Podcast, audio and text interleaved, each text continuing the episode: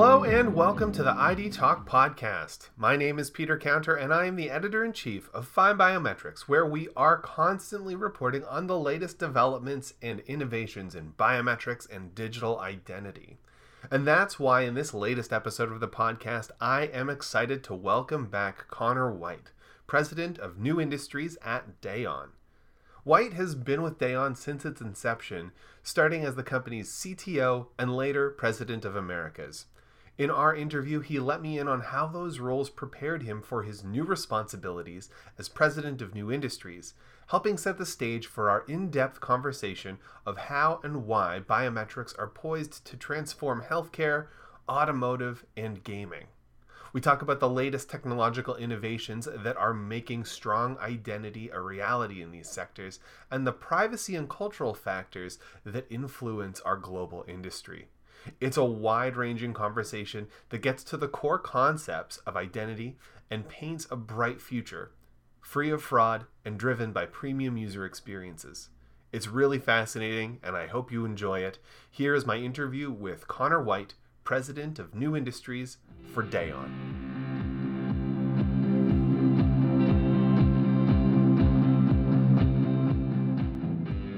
I'm joined now by Daon's President of New Industries, Conor White. Conor, welcome back to the ID Talk podcast. Thank you, Peter. It's a pleasure to be here today. Fantastic. It's always great speaking with you. Now, I want to start off by talking a little bit about your new role at Daon. So, you've been with Daon since the very beginning. You started as the CTO, you spent recent years as the company's president of Americas. My question is How have your previous experiences prepared you for your new responsibilities as the president of new industries? Thank you, Peter. I, I see it as a natural evolution of my career trajectory at. Um, and in some sense, the things I've done up to now have paved the way towards um, the, the, role I've taken on uh, most recently, which is a global role looking at the key new markets we should target. And when we look backwards, some of the most significant breakthroughs in Daon's history have come from focusing on the on, on new markets. You know, from the very early days, 20 years ago, when we targeted the um, uh, government to citizen services, like we did with in the United States and other countries, to 10 years ago when we went after uh, the financial services with the, taking the IP that we we had developed for these uh, mission critical uh, national security systems. We took that IP and we uh, made it available on a handset um, and made it available to, to consumers within the uh, financial services market. To most recently, when we uh, developed, took our technology and developed it in, uh, to help with ensuring safe travel and enabling people to to travel much more easily um, during COVID and during the pandemic with our uh, Verifly solution. So we've we've done this, you know, a number of times in the in the in the history of the company, and each time focusing on these new markets has, has led to a tremendous change uh, for Daon in terms of our expansion. And we feel while the um, financial services industry was a core market and the travel industry have been core markets for us, as we've been watching the development and the the, um, the, the need for digital identity, we've seen a number of new markets now that are ready and they're really ready to adopt this technology to get frictionless experiences for their customers and to reduce fraud and ensure integrity of the data that that, that, that these companies manage. Mm-hmm. Absolutely. I mean, that's a really great segue into what I want to talk to you next because while you know I would like to talk mostly about these new industries, before we get too far in that direction, want to sort of take stock about where biometrics have already established themselves. You've already mentioned a few of them, but I'm wondering if you can expand um, on how biometrics have established themselves in these spaces and really transform these industries. Sure. I mean, financial services, as I mentioned, is probably the, the early adopter of biometrics for consumers. Um, and that's uh, due to the uh, dramatically rising uh, levels of fraud that they're experiencing. And in trying to respond to those fraud, those fraud attacks, somewhat successfully, but somewhat unsuccessfully, they were creating a, an, an awful lot of friction for their consumers, right? Mm-hmm. Um, and because of that and the potential liability connected to the data that they protect, it made them a perfect candidate for, for adopting strong identity uh, protection. And so by doing so, they, they position themselves at the forefront of, of this wave of uh, consumer identity protection and setting the benchmark for other industries and reducing the amount of the, basically the bottom line, the, the fraud for themselves. and some of our customers um, have, have actually seen dramatic increases in the net promoter score by bringing the technology we provide into the, the consumer interaction and basically removing the friction unless absolutely necessary while also driving down the, the fraud rates that they're seeing. So it's a win-win on both sides. Mm-hmm. And then with COVID, um, the, the pandemic that we had, it, it really accelerated, accelerated the adoption of uh, this capability within the travel industry for a somewhat uh, different reason. Uh, instead of instead of presenting fraud, their interest was more in removing touch points and streamlining the processes and ensuring compliance with rapidly changing uh, government uh, regulations around COVID and the attestations you had to have, like so, for example, a PCR test, an antigen test, a, a vaccine, and so on. And we're now we're now starting to see situations where a person can travel without needing to have any human interaction at all, at all, because we have helped automate that process so well. I, I, over the pandemic, I had to travel myself to to my to Ireland, where I was originally from, to see my my dad, who was ill at the time, and I I remember going to the airport and uh, there was a person wearing extremely bright green, um, which is easy to spot. and I said, you know what? I'm to time. She, this this lady was at the back of the line when I got there. I did not have to go to the check-in counter or do any of that, and I just went because I had verified. I had done the, the pre-processing necessary. I went through security. I got on the um, on the at Dulles Airport on the train. I went to my gate, and I counted 47 minutes before that lady arrived, and she looked like she was had run most of the way. So she wasn't stopping and taking her time. It was just the, the process of checking in, all that. You know, being able to get back to. I've often talked about this. The the pre-COVID wonderful travel experience, which we're finally getting back to now. Uh, we were able to deliver that experience uh, because of the way we married identity to travel credentials uh, during that period. So those are the two main areas that adopted it super fast for us. Mm-hmm, absolutely, yeah. I mean that that tracks with what we've been seeing as well over the time, and uh, and you know it, when you're talking about improving the uh, the seamless uh, traveler experience and getting it back to pre-COVID levels, it's just about time. All of the uh, the data is showing that 2023 is going to be a return to pre-COVID passenger volume. So it's really great that we have these solutions that can help us uh, not be the person dressed in green. Um, but uh, you know, uh, we've been uh, following Daon this whole time through this evolution uh, of your, you know, solutions in financial services, in travel and hospitality, and I'm wondering what you've learned um, because I, you know, we really see Daon. I, I think nobody would really uh, dispute this as a pioneer in those fields. Um, what have you learned as a pioneer in financial services and travel and hospitality that will be sort of informing your expansion efforts into new industries? Absolutely, and it's it's it's uh, I mean, there's there's probably twenty things, but the one that stands out most to me is it's it's all about um, the the customer, the end user experience, uh, whether it's providing them peace of mind by giving them the highest level of fraud protection, uh, uh, removing friction and making it easy for them to access their data through the simplicity of, of biometric authentication, um, or taking away stress by allowing them to do things uh, remotely with based on their on a strong attestation of identity that they don't have to do face to face. And so people then, when they can get things done ahead of time, um, and we can talk about some of that in the healthcare sector as well, uh, what it will do is it will it reduces friction and it reduces um, uh, friction for the in-person environment, but also reduces um, what's the right word here? You know, frustration ahead of time or concern. And so at the, at the end of the day, um, a lot of companies are adopting uh, our technology to help drive down fraud. But as importantly, if not more importantly, it's helping them have better relationships with their customers and enable more secure, easier, frictionless uh, experiences for those customers. And I think that's this that's going to be the, the thing that drives us into many, many new industries. Um, and it's it's really no matter which of the verticals we're looking at, they have the same problem. They need to know who they're dealing with, and they need to make sure it's the right person because uh, the consequences of of serving the wrong person with the data with with the data of somebody else, you know, it has significant consequences to them. But they need to do it in a way that's minimal friction, um, so that they're not putting up barriers to legitimate users. And that's been kind of the posture that the security industry has been taking for some time is to introduce more barriers instead of actually getting rid of those barriers and putting the human back in the transaction. Mm-hmm. Absolutely. It's always been, uh, or traditionally, it's been sort of this give and take trying to balance out the um, convenience versus security but you know as we get closer to the identity that's at the core of all of these experiences you know it just sort of is naturally becoming uh, it's marrying the two concepts of frictionless user experience with uh, strong identity supported Absolutely. security. If you put the person back in the transaction mm-hmm. you increase both security and you increase convenience. That, that, that's the key to us that's the key tenant being able to serve your customer by dealing directly with your customer not some proxy for them is what drives the best experience and the best security as well.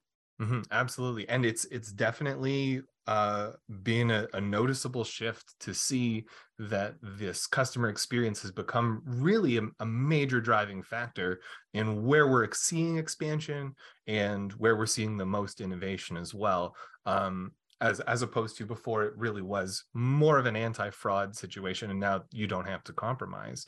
Um, to to kind of follow off of what you you mentioned you mentioned a little bit already healthcare but what verticals are your first priorities when it comes to expansion and you know maybe beyond the customer experience what is driving demand for identity solutions in those spaces sure and, and we've we've we've identified a, a, a number of verticals that um, that we can we can touch on in this in this discussion.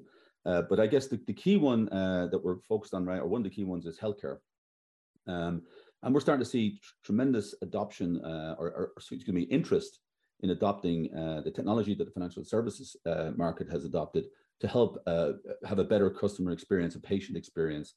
Um, and so that's probably going to be one of the areas of, of dramatic growth for us. There's um, you know, if you if you think about what what HIPAA has has, has required, you know, in terms of protecting data, yet the Cures Act uh, requires uh, distribution of a customer's data. I'm entitled now to get access to my data and technically to own my data, um, and yet as, as, a as a, a U.S. Uh, consumer, I have uh, in the healthcare space many different providers who are not joined up. So I all of a sudden have tons of uh, access control issues, right? You know, from mm-hmm. various different systems I'm trying to access. And then I'm taking care of family members, younger kids, or I'm taking care of elderly parents. And it just doubles, quadruples, you know, and so on. So what we what we're seeing is a, a, a significant, and I just got back from the Vive conference in Nashville this week, and a tremendous uh, buzz around the use of identity and identity assurance technologies such as ours. Um, and there's a number of use cases we've identified. Uh, you know, one of which is, for example, patient onboarding, making that much easier, especially in the world of telehealth. Um, provider onboarding, there's a lot, uh, lot going on in the in the industry today, uh, where there, you know, with with change in the in the uh, workforce and people are moving jobs a lot. They, but when you when you onboard somebody, you have to not only know who they are, you have to know what they're if they're qualified to do the job, and there's state uh, regulations and hospital system regulations and so on. So we provide technology that enables that by combining the identity assurance that we have with the AI engine capabilities that we built for Verifly for document processing and things like that. So we really have a great solution for both patient uh, onboarding and provider onboarding. And on top of that, we we do a lot of other things. Uh, you know, one of the things we will be at the the HIMSS show uh, coming up this month in Chicago, and we'll be able to demonstrate these things. But uh, something that we're going to be able to show at the show as well is uh, secure dispensing of um, of medications. And so, think about the world today. We we when we go to the pharmacy to get your medications, um, you stand in line. Sometimes I was talking to uh, the innovation uh, chief of innovation at a major hospital system. I won't name them uh, yesterday, and she informed me. She said, you know, we have parking outside our pharmacy, um, and it has to say uh, up to thirty minutes because they spend twenty five minutes in line sometimes waiting to get the medication. Why should they spend 25 minutes? because the line, it takes so long to serve that each customer. Um, but what if you could get your me- your medications um, preloaded into a secure locker? Now, I'm not talking about an Amazon locker because you know obviously there's a there's you know it's it's a bit more sophisticated than that because these are medications, right? Um, but our technology today, and we have we have, we've shown this, um, can actually securely authenticate a person, uh, validate who they are, validate their their age, and unlock a specific locker for them that would have their medications uh, pre-filled and ready. And so it's I, I, it's so, sort of a secure vending capability, and we see that not just in, in in this space but also in retail and other areas as well. So we're seeing a ton happening in the healthcare industry, and there's a lot more. There's you know patient identification and verification. uh, access to uh, medical records both for for uh, workers and for patients, uh, telemedicine, um, you know, even health insurance claim management. We're seeing today a lot of um, there's a, a, significant amount of insurance um, submissions from hospital systems are being kicked back by the insurance companies, um, and they kind of you know they, they we could argue whether they should be kicking back or not, but they are being able to kick them back because there isn't as much proof around the delivery of the service. And biometrics and identity assurance can remove that, right? And so we, we there's another use case there, and we've got a, a, a, couple of hospital systems who are very, very interested in deploying that. Um, and then there's other areas, right? So I mean, we could look at, we could talk a bit about some of the other areas we're exploring. Uh, you know, telecommunications, uh, gaming, and esports is also something that's very, very important to us. Um, and then automotive. And if, if it, you know, we've we've actually done some work recently um, you would have seen us at, at, at, the at the CES show, the largest consumer electronics show, where we we did an announcement with Qualcomm around their next generation platform, where we were able to show biometric authentication into a, a really cool uh, automotive experience. And you know, I'm a firm believer that today's car and tomorrow's car are going to look very, very different, and it, the pace at which that is changing is tremendous right now. Yeah, that's absolutely true. And you know, it's it's one of those situations where innovation breeds innovation. Um, the the idea of uh, where a car is going is a lot closer, I think, and I hope I don't sound crazy saying this, but you know, tomorrow's car I think is is a lot closer to today's smartphone in terms of a personal device that recognizes you and uh, can adapt to your identity. Yeah, we we um, we did a, a, uh, recent interview where I, I, I, we talked about software defined vehicles, and I was, uh, you know, for the, you know what what the iPhone did for phones is what the current car platforms are going to do for the automotive experience, right? Mm-hmm. Where you will get in, it will understand it's Peter, and they will completely tailor the apps and the experience to you and what you, the apps you own, the services you you require, right? Mm-hmm. And then somebody else could do the same thing, and you know, so the hardware will be less, you know, the old phones used to have a keyboard that limited what you could do with it, right? There's no keyboard on a modern phone because the keyboard becomes whatever it needs to be for that application. And you download apps to the to the, the platform when you need them. And in the same way that you'll download apps to your car, you'll transfer them from your phone. You'll tran- you'll you'll transfer your experience from your house to your phone, to your car, to your work, and, and back home again. You know, so it's going to be a, a very different world when it comes to travel in, in, the, in the coming years, quite frankly. Mm-hmm. I think it's uh, interesting how our conversations around identity have really evolved recently to just be talking about like a real core human identity that is sort of modality agnostic. But when we really talk about you know when we look at the market models that are that are currently out there there's a ton of focus on the use of face biometrics uh, and mm-hmm. that's just simply because it's a very natural modality. It's very it's frictionless. You can use it on uh, any device that has a camera. Um, but that having been said, there's a lot of evidence that the future of biometrics will rely on multiple modalities. Last year, I spoke to Daon CEO Tom Grissen about your company's use of the voice modality. It was a really refreshing conversation. My question for you is how will multimodal biometrics fit into the larger ecosystem that we're talking about? Sure. I, I get asked, Peter, a lot, you know, what's the best biometric? I think mm-hmm. I must have been asked five times this week um, and I, I, my answer is always it's, it's always consistent. It's choice. Mm-hmm. It's whatever biometric works best uh, for that person, for that consumer. Um, you know, which biometric is most accurate? They're all extremely accurate, right? At this point, at the, you know, um, and so you mentioned voice. So let's talk about voice for a second. You know, it has improved significantly in security, flexibility, and convenience. Um, and we see it as a very important modality.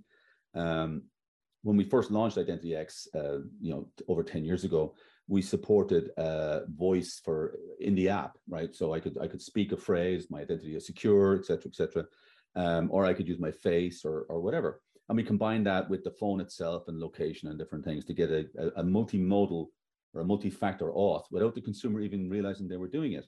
And we have since expanded our, our voice capabilities, uh, not just from text dependent, but text independent and uh, most importantly, a voice replay uh, detection or spoofing algorithm.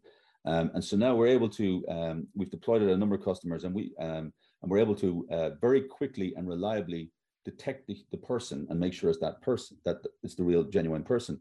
And what we have is we have customers coming back and telling us that our technology is saving them, um, let's say a typical bank, but 45 seconds in the call, right? Mm-hmm. Because they're not asking me for the first four of my or last four of my social, my mother's maiden name, my date of birth, confirm my last two transactions, what, whatever it is. And all, by the way, all that data you can find on the web if you're very good or if you bought the data from somebody. So what we're what we're seeing now is a the use of voice to, especially in the contact center, the care center, to enable much much faster uh, delivery of service. So as a consumer, I'm extremely happy, and uh, driving down the fraud rates. And the, and the contact center or the care center has been for many years now a major source of account takeover and, and uh, a, significant vector of fraud. So uh, and it's not just there. Think about a car. I want to. I'm driving a car in the future, and I want to. Um, I want to order something, but I'm not going to be. I shouldn't be using my phone. But if I could speak to the system and have it authenticate my voice, and I can authorize a payment by just asking it to, you know, send uh, you know hundred dollars to my son in college because he, he needs money. You know, I could just say send hundred dollars to whoever, and it would use my voice to authenticate me um, and and and actually understand what I'm asking you to do at the same time. So it's a wonderful uh, technology, um, and it enables um, again, we're all about frictionless but secure, and it enables a minimal friction or a frictionless experience while um, actually delivering better security. So, from a banking perspective, as an example, it increases your customer scores because they no longer spend a lot of their time on the contact center trying to explain who they are, um, and it also drives down fraud, and it also reduces the amount of agents you need um, to handle the calls because you're not spending 45 minutes per call uh, trying to just get the call going by understanding who you're dealing with. Mm-hmm. Absolutely. So we've spoken about verticals and modalities, but I'm wondering about some regional considerations just because we've been talking so much about the human element to identity. You know, at FindBiometrics, we're very passionate about the basic human right to identity. And when we talk about new industries for biometrics, I think those concepts they're going to change depending on what regions we're talking about. So uh, we're you know coming to the end of the podcast. I'm going to throw you a big question here. How will economic, cultural, and infrastructural aspects of different regions dictate the expansion of biometrics into new industries? It's a great question, um, and it's you know it's a it's a crucial uh, question to be able to answer. Um, and uh, you know, it's also where we shine. We are we are we have clients all over the world, pretty much on every continent. You know, the U.S., Canada, Mexico, Europe, Australia, South Africa. Um, you know, we're basically global, right? Which is a great strategic advantage to us. Um, that means a couple of things. One, we're we're prepared enough to we're prepared to quickly deploy and comply with regional requirements because we understand them. And we have a, we've had real world experience um, in in deploying in all these countries and continents, and that's something that a lot of companies have not done. Um, so, a, a, lot of sorry technology companies have not done, but most companies today are global or have global uh, aspirations, and we bring global experiences to every customer. Right? If you're a customer in the United States or a customer in Latin America or a customer in Europe or a customer in Asia Pac, we bring you the global experience from all those other regions. And we've, we've codified that into our product. So we understand at a, at a, at a micro level the, the privacy regulations. We understand at a micro level the cultural, uh, what, what, what biometrics are preferred, and we can advise you and we can set those up. Of course, always making choice available. We understand how to read, you know, thousands of identity documents around the world. There's no point in just being able to read a driver's license, a US driver's license accurately, or a, a, a ICAO compliant uh, e-passport. You have to be able to deal with the, the local um, identity documents for all these countries. And you, the only way you can do that is by actually having experience of doing it and learning and building the IP around that. So I think we bring all that together. And so, and, and you know, people are traveling more. So the world is more mobile. So if you're de- delivering a service in the US, um, you still the vast majority of the people you'll be encountering will, will be from the United States demographic, but you still need to be able to deal with people who are coming into the country and who have either foreign identity documents or um, have a foreign uh, cultural thing where they prefer to use one biometric versus another. So again, our platform brings all that to play, and I think people underestimate that sometimes. Um, and we've had a number of companies who've evaluated us um, successfully, thankfully, where they've looked at our global capability um, and they've tested us not just with US people or European people, but with people from all demographics and made sure that our algorithms work and work very well. Mm-hmm. You mentioned uh, privacy briefly there, and you know we recently finished our uh, 20th annual year in review survey, and it showed a majority of identity industry professionals really see the regulations uh, and legislation that's coming up around data privacy as positive when it comes to biometric adoption. My question for you is how will privacy regulations affect how biometrics expand into new industries and use cases? Yeah, I mean, I'm a, I'm actually a big fan of privacy regulations, and and especially as they apply to to biometrics. You know, GDPR kind of set the set the stage, if you like, uh, and we were big proponents. We've been, you know, I look back at our 20 year history. We were compliant with what GDPR wants on day one of DAON. You know, back in you know, 2000, because it's it's fundamental. You collect the you you you have to have explicit consent. You should have explicit consent from the user you they should understand why you're doing it um, and the, what the benefits are for them. Um, you should only use it for the purpose for which you've disclosed. And if they no longer uh, want you to use it, you should delete their biometrics. And, and that's what we've always done. Um, and I think, you know, we're starting to see um, a lot more legislation around this. And, and, you know, there's a little bit of not invented here syndrome going on because they're, they all have different names. They all have, you know, and it's a bit of a patchwork, but it boils back to the um, the core principles of let them know why you're doing it and not bury it into 40 pages of text, but make it explicit and, and easy to understand why you're doing, why you're collecting the data, what you need it for. Um, it, may, it has to be for a lawful purpose.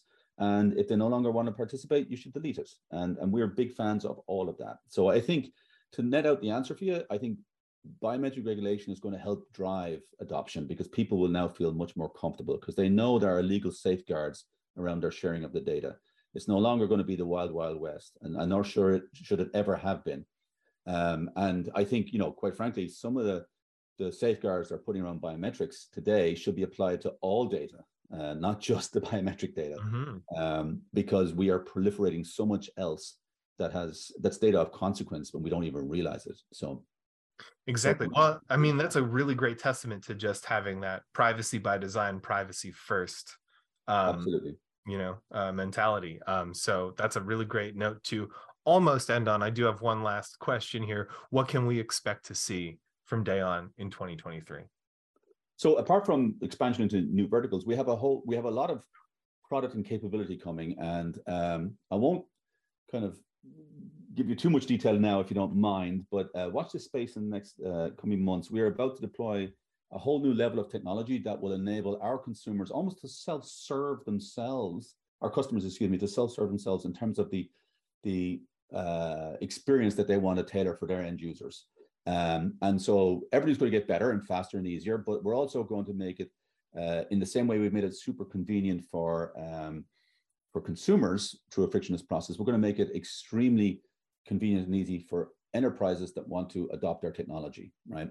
and so you're going to see a whole new level of of um, capability coming from us uh, in Q1 of this year.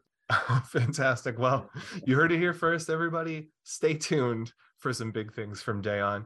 Um, we'll be reporting on that uh, absolutely on FindBiometrics and Mobile ID World when it comes out. One last question for you, Conor. How can mm-hmm. listeners get in touch with you to learn more about what we're talking about today?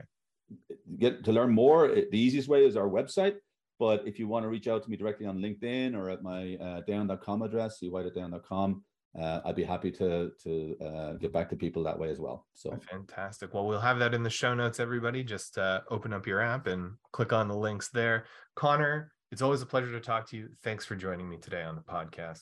Thank you, Peter.